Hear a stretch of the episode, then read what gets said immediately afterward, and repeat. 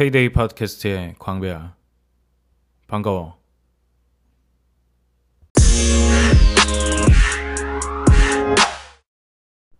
오늘은 문득 어, 영상을 하나 추천해주고 싶었어. 영상 하나는 아니고 사실 시리즈고 어, 지금 유튜브에 시리즈로 올라오는 영상인데 어, 나름의 소소한 재미가 있는 영상이거든. 그래서 나는 종종 즐겨봐. 어, 그런데 어, 이 K-데이를 듣는 사람이 있다면 음, 한번 추천하고 같이 보는 것도 괜찮지 않을까 싶어서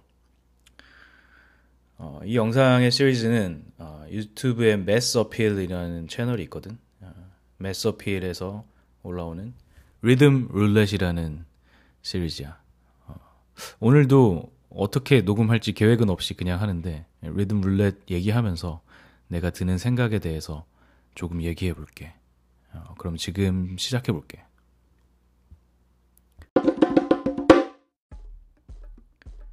어, 지금 얘기할 리듬 룰렛이라는 시리즈는 유튜브에 있는 콘텐츠 시리즈고 어, 이 콘텐츠가 나오는 곳은 매스 어필이라는 채널이야. 매스 어필은 그 힙합을 주제로 한 일종의 콘텐츠 미디어라고 생각할 수 있을 것 같고 어, 그 콘텐츠 미디어는 어, 맨 처음에 90년대에 아마 잡지로 시작한 걸로 난 알고 있어. 그래서 그 잡지 주제가 아마 그래피티였을 거야. 그래피티 잡지로 시작했는데 이제 인터넷 시대에 인터넷 매체로 전환이 된 셈인 거지. 사실 이런 매체들이 꽤 있지. 그래서 성공한 브랜드들도 있고 그렇지 않은 것들도 있고 한데 비슷한 사례로 굉장히 유명한 Complex가 있는 것 같아. Complex도 잡지였다고 알고 있고 이 잡지를 만든 사람이 아, 마 그 Marc Ecko라고 Ecko라는 그 패션 브랜드 를 하면서 이 컴플렉스 잡지도 시작하고 그랬다는 걸 알고 있어. 아무튼 Complex는 인터넷 미디어로 전환이 되면서 굉장히 활발하게 아, 특히 이제 힙합이나 흑인 사회 문화를 기반으로 해가지고 다양한 콘텐츠를 생산하고 있는 그런 역할을 하고 있다고 알고 있어. 메서필도 컴플렉스랑 굉장히 많이 비슷하지만 컴플렉스보다는 조금 더 덜 파퓰러한 그리고 조금 더 힙합 에 가까운 그런 콘텐츠를 다루고 다루는 걸로 알고 있고 좀 더 음악 얘기를 많이 다루는 그런 포지션의 콘텐츠 미디어인 것 같아. 그래서 어떤 특정한 그 문화의 버티컬을 계속 그 다루는 그런 매체가 살아 있다는 게 굉장히 나로서는 나는 그런 문화를 즐기는 사람으로서는 굉장히 고마운 매체이고 나도 어, 굉장히 즐기면서 보는 그런 미디어 중에 하나지. 그래서 이, 이 메서필에는 뭐 인터뷰나 뭐 아니면 그래피티에 관한 어떤 시리즈도 있고 다양하게 있는데 그 중에 하나가 이제 지금 얘기하는 리듬 룰렛이라는 시리즈야. 리듬 룰렛은 어, 다른 게 아니라 힙합의 프로듀서의 이야기를 다루는 아주 간략한 포맷의 컨텐츠야. 어, 이게 어떤 거냐면 그냥 뭐 단순하게 말해서는 힙합 프로듀서가 어떻게 비트를 만드나 이거를 다루는 거야. 그래서 영상이 되게 길지 않고 가벼워 되게 한 7, 8분 정도 프로듀서 나와서 비트 하나가 만들면 그 에피소드가 끝나. 그래서 완성된 비트를 보는 듣는 재미가 있지. 근데 이 콘텐츠가 엄격한 포맷이 있는데 그게 어떻게 되냐면 그 비트를 만드는 그 조건을 제한해 주는 거거든. 이 영상이 시작하면 이 에피소드가 시작하면 그 에피소드에 선정된 프로듀서 한 명 나오겠지. 한 명 나와서 그 프로듀서를 데리고 동네 레코드샵 같은 데 가. 매번 다른 곳에. 그래서 그 사람이 들어가면 그 사람은 눈을 가려. 뭐 반다나 같은 걸 주고 묶어 가지고 눈을 가린 다음에 직접 손으로 안 보고 어, 음반을 세 장을 고르게 해. 그 음반 바이네일을 고르게 되는 거지. 그래서 그 음반 세 장을 골라가지고 이제 자기가 보통 작업을 하는 스튜디오로 그걸 가져가게 되지. 어, 그래서 그거를 재료로 가지고 비트를 만들어내라 이렇게 하는 거야. 되게 되게 웃기지. 그 되게 웃기다기보다는 뭔가 아기자기하지 않아. 귀엽고. 그러니까 마치 요리사한테 장보러 가가지고 눈 가리게 하고 손으로만 고르게 한 다음에 그 막 제한 시간 주고 그런 다음에 요리를 완성하세요. 뭐 이렇게 하는 거랑 비슷한 거지. 근데 여기 나오는 프로듀서들이 되게 진지하게 한다. 뭐 당연히 직업이니까 항상 하는 직업이니까 당연히 지, 진지하게 비트를 만들겠지. 어, 그래서 여기서 이제 매번 이제 이 에피소드를 보면은 어, 힙합 비트가 어떻게 만들어지나 이 과정들을 자연스럽게 이제 나타나게 되는데 음, 보통 나도 잘 아는 거는 아니지만 보통 그런 방식이지. 그러니까 힙합 비트를 만드는 거는 완전히 그 strict하게 정해진 건 아니지만 일종의 레거시가 있고 거기엔 나름의 어떤 룰 같은 게 있잖아. 특히 이제 어, 전통적으로 샘플을 기반으로 한 힙합 비트를 만드는 방법. 어, 그냥 간략하게 생각을 해보자면 우선은 샘플을 감상하고 감상하면서 어떤 부분을 어떻게 사용할까 이런 것들을 구상하면서 감상하는 거지. 그러면서 아, 이 부분을 써야겠다 이렇게 재료를 이제 고르는 거고. 그럼 그 고른 재료 즉 음반이 되겠지. 바이닐을 가지고 턴테이블이랑 컴퓨터랑 이제 setup을 해놓고 그 턴테이블을 그 컴퓨터 안에 있는 그 디지털 오디오 워크스테이션 같은데 이제 물려놓고 턴테이블에 있는 어 그 vinyl을 돌리고 바, 바늘을 올려가지고 특정한 부분을 내가 여기 자르겠다 하면 그걸 플레이 시켜가지고 샘플을 따는 거지. 샘플을 자른다고 해야 될까? 영어로 표현하면 찹이라고 하지. 어, 샘플을 찹해서 그 찹한 샘플을 효과를 주거나 뭐 이렇게 조정을 해가지고 내가 쓸 비트의 재료로 만드는 거지.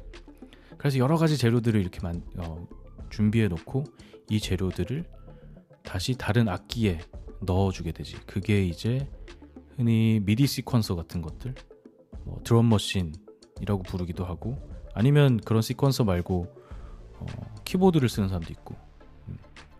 음. 그래서 이런 모습 많이 봤을 거야. 그 우리가 흔히 많이 보는 힙합에서 특히 되게 아이코닉한 시퀀서들 있잖아. 뭐 아카이에서 나온 MPC 2000막 이런 거. 아니면 뭐 최근에는 네이티브 네이티브라는 데서 나온 머신 같은 그 악기도 많이 쓰는 걸 봤고 나는 써본 적은 없어. 아무튼 그런 시퀀서나 키보드에다가 아까 말했던 잘라놓은 준비해놓은 샘플들을 하나의 버튼 하나씩에다가 다 매핑을 해놓는 거지. 그러면 이 버튼을 누르면 이 샘플이 소리가 나오고 이 버튼은 이 샘플이 나오고 이런 식으로 해서. 그렇게 해서 이 버튼들을 누르면서 이때 이 소리가 나와야 된다 이런 것들을 어, 그 비트를 만들기 쉽게 하면서 그것들을 사용하는 거지. 그런 악기들을. 그러면서 이제 소리들을 넣어보고 또 배열해보고 이러면서 또 드럼 비트를 깔아보기도 하고 거기에서 마치 이제 그 악기 가지고 그 샘플 소리들을 연주하듯이 막 두드려 보기도 하고. 또 이러다가 또 다른 샘플이 필요하겠다 싶으면 아까 처음 얘기했던 샘플을 chop하는 과정부터 또 다시 시작해가지고 다른 샘플을 다 매핑해가지고 넣어보기도 하고 이런 과정들을 통해가지고 어, 처음에는 이제 이게 재밌는 게 맨 처음에 이제 샘플은 완성된 오리지널 음악들이잖아. 이런 것들이 분해된 다음에 그 다음에 분해된 게 재배치가 되고 재배열이 되면서 또 다른 어떤 다른 무드와 다른 효과를 가진 창작물로 빌드업 되는 과정? 이런 것들을 보는 이제 재미가 있지. 그 힙합의 비트가 만들어지는 과정이. 그래서 그런 거야. 근데 그 이제 리듬 룰렛 같은 경우는 거기서 맨 처음 과정이 음, 내가 어떤 것들을 넣을지 상상해서 이제 비, 그 샘플을 고르게 되는데 그 과정을 그냥 눈을 가리고 하는 랜덤으로 고르게 하는 그런 일종의 약간의 재미를 준 거지. 그래서 어떻게 보면 되게 무겁지 않게 하고 어, 그러면서 이 어, 우리가 힙합 음악을 굉장히 많이 소비를 하는데 이런 것들이 뒷단에서 어떻게 만들어지나 이런 것들을 잠깐 엿보는 그런 어떤 소소한 재미가 있는 것 같아. 내가 어, 리듬 룰렛 시리즈에서 기억나는 에피소드 중에 하나는 뭐 나는 여기서 나오는 프로듀서들 중에 내가 좋아하는 프로듀서들은 어 재밌어. 막 어 역시 잘 만들어. 막 이러면서 감탄하고 보기도 하는데 내 기억에 특히 남는 하나는 그 맙딥의 해벅 있잖아.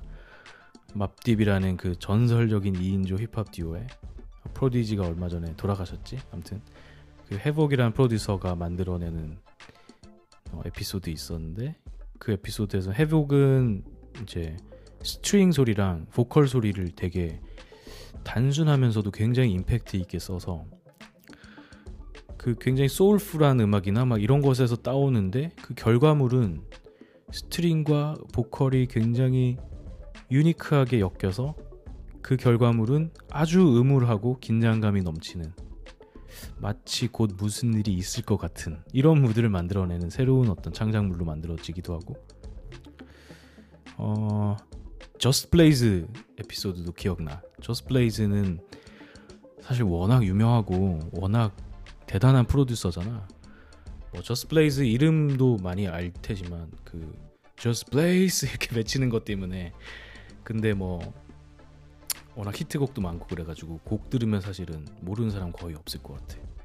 뭐 내가 좋아하는 명곡으로는 카니에 웨스트의 Touch the Sky 이런 거 있고 제이지의 Song Cry도 굉장히 좋은 곡이고 음, 아 캠론 캠론의 Oh Boy Oh Boy 있다 어, 그런 되게 좋은 음악들이 많지 근데 해벅하고는 다르게 저스 블레이즈 같은 경우는 그 묘미가 나, 내가 느낀 묘미는 어디였냐면 굉장히 샘플 자체도 이미 풍부한 소리를 담고 있는 샘플을 쓰고 그 풍부함에 풍부함을 더해서 다양한 소리로 굉장히 다 풍성한 layer를 지닌 새로운 창작물을 만들어낼 때 그게 굉장히 주는 그 힙합 특유의 어떤 벅차면서 힘, 그 신나는 이런 결과물을 만들어내는 걸 난 특히 이 사람 스타일 중에서도 그런 스타일 굉장히 좋아하고 어, 또 뭐 아, 이 사람은 터치 하나하나가 예술이다 이런 감탄을 하고 보는 것도 있었는데 그거는 어, DJ 제지 제프 내가 굉장히 좋아하는 프로듀서거든 그런 어, 예시도 있었어 음. 그래서 나 같은 경우는 이렇게 힙합 음악을 원래 좀 많이 듣기도 하고 좋아하기도 해가지고 이런 것들을 보는 재미가 있는데 그런 것뿐만 아니라 어, 사실 힙합 음악은 나는 힙합의 애호가야. 나는 힙합을 좋아해. 하지 않더라도 우리 삶에 이미 와 있는 거잖아. 힙합은 그냥 2010년대는 그냥 힙합이잖아 사실은. 사실 팝 차트 보면 지금 다 힙합이고 막 이러니까. 그러니까 사실은 우리한테 너무 익숙한 거고 그 익숙한 거를 콘텐츠를 즐기고 있는데 그것들이 어떻게 만들어지나? 이런 것들을 살짝 살짝 엿보는 과정은 어, 평소에 나는 힙합을 좋아해라고 이제 인지하고 있지 않던 사람들도 보면은 아 이렇게 만들어지네 오 그래 오 신기한데 막 이런 재미가 있는 것 같고 또 나름 소소하고 나름 또 귀여운 그런 재미가 있는 것 같더라고. 그래서 나같이 힙합을 좋아하는 사람한테도 당연히 추천하고 그리고 설사 그러지 않은 사람이더라도 어떤 것들이 우리가 흔히 즐기고 있는 결과물이 이렇게 만들어진다. 그런 모습을 보는 재미라는 측면에서 내가 이 콘텐츠를 리듬 룰렛을 많이 추천해.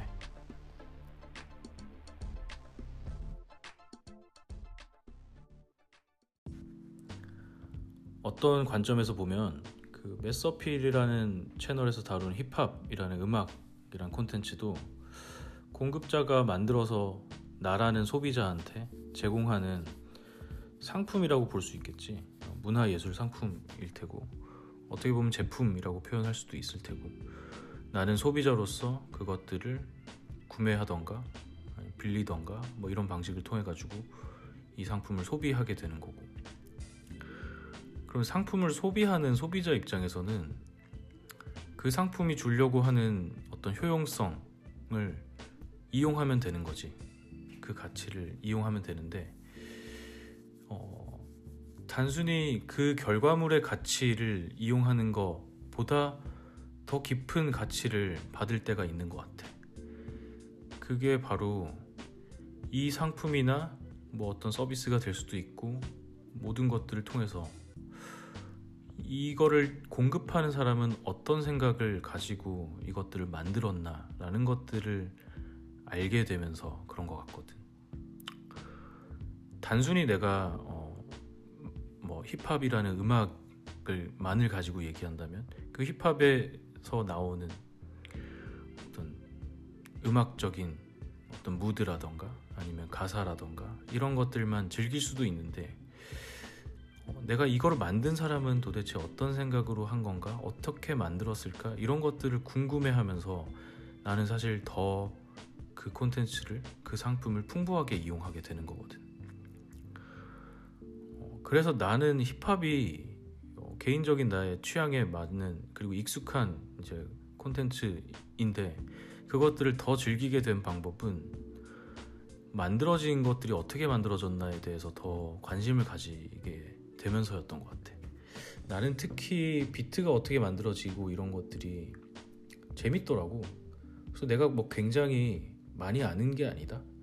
아까 얘기했던 정도의 수준이야. 뭐 어떤 프로듀서는 어떤 특징이 있고 어떤 것들을 잘하고 막 이런 것들을 보면서 이 사람들은 어떻게 만드나 이런 것들을 음, 따라가 보면서 파 보면서 알게 되고 더 즐기게 된 거지.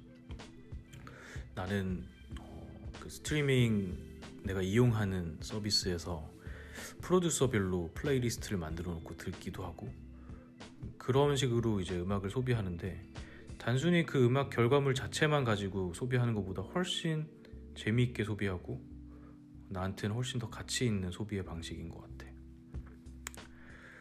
어, 왜 이런 얘기를 하냐면 뭐 문득 그런 생각이 들더라고. 이런 리듬 룰렛 같이 내가 즐기는 콘텐츠가 어떻게 만들어지나라는 것들을 살짝 살짝 엿볼 때 주는 어떤 재미랄까 그리고 감동이랄까 이런 게 있는데 이게 뭘까라는 걸 생각해 보면 사실 모든 분야가 그런 것 같거든. 그리고 어떤 분야든 그것들을 더 즐기고 더 잘 소비하는 문화가 만들어질수록 그 사람이 그 공급자가 어떻게 만들어서 준비하고 만드는가 이런 것들에 대해서 더 관심을 갖게 되는 것 같고 요즘에 뭐 아까도 잠깐 비유를 하긴 했지만 요리하는 콘텐츠가 인기가 굉장히 많잖아. 그런데 어, 옛, 뭐 불과 몇 년 전만 생각해도 내가 어릴 때 정도만 생각해도 어떤 요리라는 거는 음식이라는 거는 내 입맛을 즐겁게 하면 그만이었어. 그랬었던 것 같거든. 그런데 요즘에는 어, 내가 먹지 않더라도 실제로 그 end product을 내가 소비하지 않더라도 그게 만들어지는 과정만 가지고도 되게 즐길 만한 콘텐츠가 된 거지. 요즘 TV에 요리사들 얼마나 많이 나와, 그지? 그래서 나는 리듬 룰렛이랑 냉장고를 부탁해랑 거의 똑같은 것 같아. 완전 똑같지. 어떤 제한 사항을 주고 그 사람들이 완전히 자기의 어떤 프로페셔널한 작업물은 아니지만 음, 그런 작업이 이루어지는 과정들을 엿볼 수 있게 하는 재미를 주는 거잖아. 그렇게 어, 우리가 즐기는 어, 소비하는 어떤 창작물들이나 어떤 상품들이 어떻게 만들어지나를 보는 거는 나름의 재미가 있는 것 같아. 그게 결국 나는 그런 게 아닐까 싶어. 어, 공급자가 만드는 상품이라는 게 그게 어떤 문학 작품이 될 수도 있고 예술 창작물이 될 수도 있고 아니면 커머셜한 상품이 될 수도 있고 정말 기능적인 제품이 될 수도 있고 한데 어쨌든 그거를 만들어내는 거는 그런 상품을 통해 가지고 세상하고 소통하는 거 같거든. 근데 그 소통은 우리가 말하는 소통은 어, 이 사람이 내뱉는 어떤 결과물 이것만을 가지고 소통하진 않잖아. 이 사람이 어떤 생각으로 이런 음, 무언가를 만들게 됐을까 이런 것들을 추측하기도 하고 그 과정들을 조금 더 지켜보기도 하고 그러면서 서로를 이해하면서 이해가 깊어지면서 커뮤니케이션이 더 어, 의미가 있어지는 거 아닐까 싶어. 그래서 어떤 어, 장르가 됐건 어떤 분야가 됐건 성숙도에 따라서 점점 더 그 성숙할수록 어, 공급자가 하는 생각을 조금 더 이해하려고 하는 이런 것 자체가 더 깊어지는 게 아닐까. 우리는 공산품도 많이 이제 소비를 하잖아. 근데 공산품이라는 거는 이제 뭐 그런 이미지를 생각할 수 있지. 막 의도는 없을 것 같고 뭐 계산에 의해서 혹은 공장에서 제작된 어떤 그리고 다수가 이용하는 이런 상품인데 그래서 우리는 많은 공산품들을 이제 대량으로 생산된 공산품을 소비하면서 그런 커뮤니케이션이 굉장히 단절될 수도 있을 그런 환경에 있는데 그래서 오히려 더욱 어떤 공산품이 만들어지는 과정이 어떤가를 한 번씩 볼수록 굉장히 그 아 이거 역시 모든 것에는 의도가 있고 생각이 담겨 있고 이 공급자는 이것들을 통해서 세상과 소통하고 있구나 이런 것들을 느껴질 때가 있는 것 같더라고. 그래서 모든 게 그런 거지만 아까 얘기했던 공산품, 공산품이란 단어를 쓰지 않더라도 이게 그러지 않을 것 같은 막 대량으로 만들어지거나 이런 것들도 그런 것들이 느껴질 때 되게 대비해서 오는 감동 같은 게 있는 것 같고 어, 내가 얼마 전에 비슷한 어, 류의 감동을 받은 거는 뭐 감동이라고 해봤자 뭐 거창한 건 아니고 되게 재밌었다 아니면 신선했다 이랬던 거는 그런 흐름에서 상해에 갔었는데 아 이, 이전 에피소드에서 상해 얘기를 잠깐 했었다. 아무튼 한, 한 2주 전에 상해를 갔다 왔어. 근데 거기에서 어, 내가 인상 깊었던 게 딱 두 가지였는데 이전 에피소드에서 말했던 그 예원이라는 유적지였고 또 한 군데가 상해에 있는 스타벅스 스타벅스 로스터리 건물이 있어. 그 스타벅스 리저브 브랜드의 로스터리. 나는 사실 커피를 즐기지 않아. 그래서 스타벅스도 뭐 브랜드에 대한 어떤 내가 로열티가 있거나 그런 건 전혀 아니거든 근데 누가, 누군가 그 장소를 굉장히 추천해줘서 가봤더니 어, 그거더라고. 그 양조장 같은 거, 곳이야. 그러면서도 그 제품을 이제 그 사서 마시고 공간을 즐길 수 있는 그런 곳인데 어, 둥그런 건물로 돼가지고 가운데에 굉장히 큰 뭐라고 표현하는지도 모르겠어. 난 잘 몰라가지고. 그 커피 콩들이 막 볶아지고 막 날라지고 막 이렇게 하는 게 있어. 근데 그 큰 건물에 각 바들이 있고 그 가운데 있는 큰 공장 같은 곳에서 커피가 막 생산이 되는데 그 커피 생산되는 게 설비가 다 보이고 그 각 판매가 되는 바로 커피가 그 관으로 다 이어져 가지고 글로 직접 날아가. 엄청난 큰 엄청나게 큰 그 커피 roastery인데 그 커피가 볶아지고 막 볶아진다는 표현이 맞는지도 잘 몰라.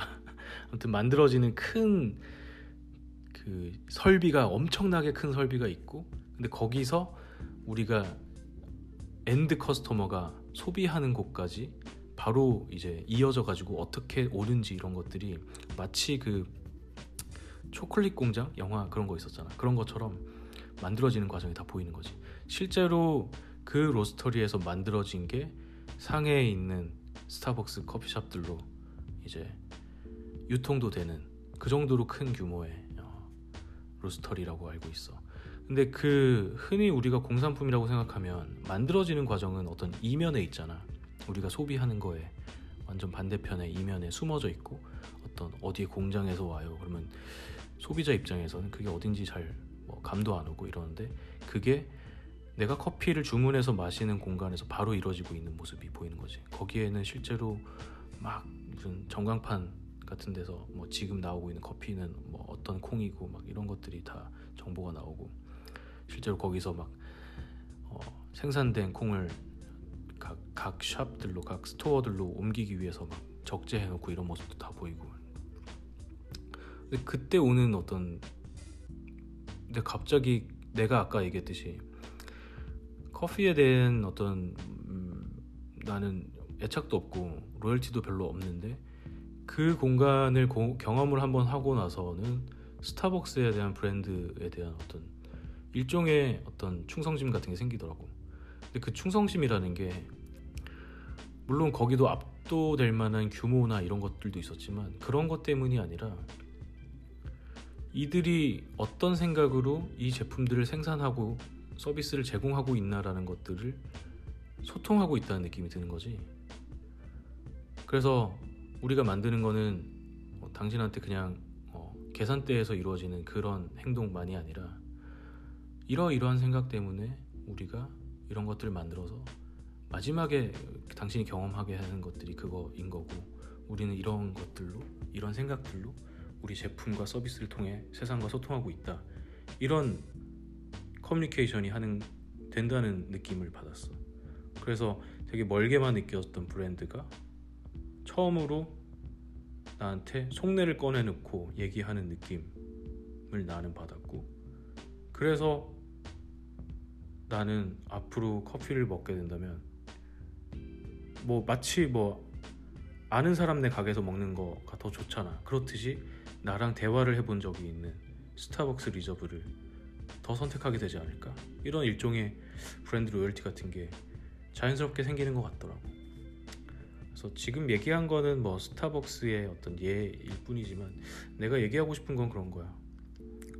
그게 공산품이 됐건 뭐 많은 돈이 드는 어떤 커머셜한 서비스가 됐건 아니면 예술 상품이 됐건 문화 상품이 됐건 아니면 되게 정말 단순한 어떤 어, 사소한 인터랙션이 될 수도 있는 건데 그런 것들이 어, 깊어질 때 어, 그런 것들의 관계가 깊어질 때 어, 그것들을 가장 잘 해결해 줄 수 있는 부분이 공급자는 어떤 생각으로 이런 것들을 공급하나라는 것들을 굉장히 소탈하게 꺼내 놓을 때 이런 게 이루어지지 않을까라는 생각도 있고 반대로 이게 어떤 방식으로 어떤 의도로 만들어진가지는가라는 것들을 생각하지 못하고 어, 즐기고 있었던 end customer도 무언가 만들어지는 과정 이런 것들을 보는 것 자체가 굉장히 의미 있고 즐거운 행위가 아닐까 특히 어, 대량 생산의 시대에서 살아가는 우리한테는 특히 공산품 공산품이나 어떤 그런 대량의 서비스가 만들어지는 과정 이런 것들을 보는 것들이 즐거움이 있다. 그 내가 말하는 그 공산품이라는 게 단순히 뭐 공장에서 나온 이런 것뿐만 아니라 문화 상품도 마찬가지고 그래.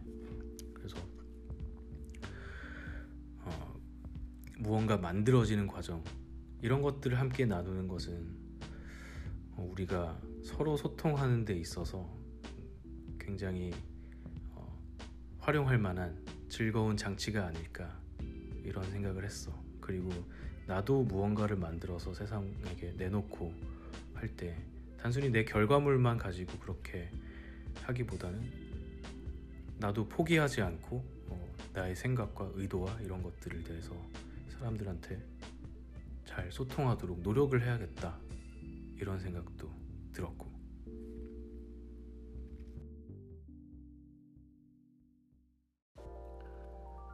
리듬 룰렛이라는 콘텐츠 소개하다가 또 나의 횡설수설로 빠지게 됐네.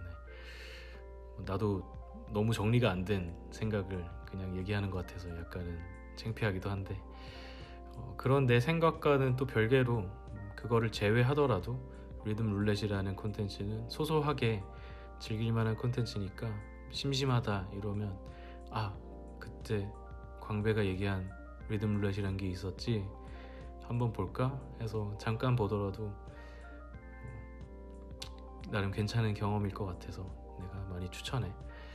그래서 오늘은 여기까지 하고 또 더 재밌는 얘기 가지고 다음 에피소드로 돌아올게.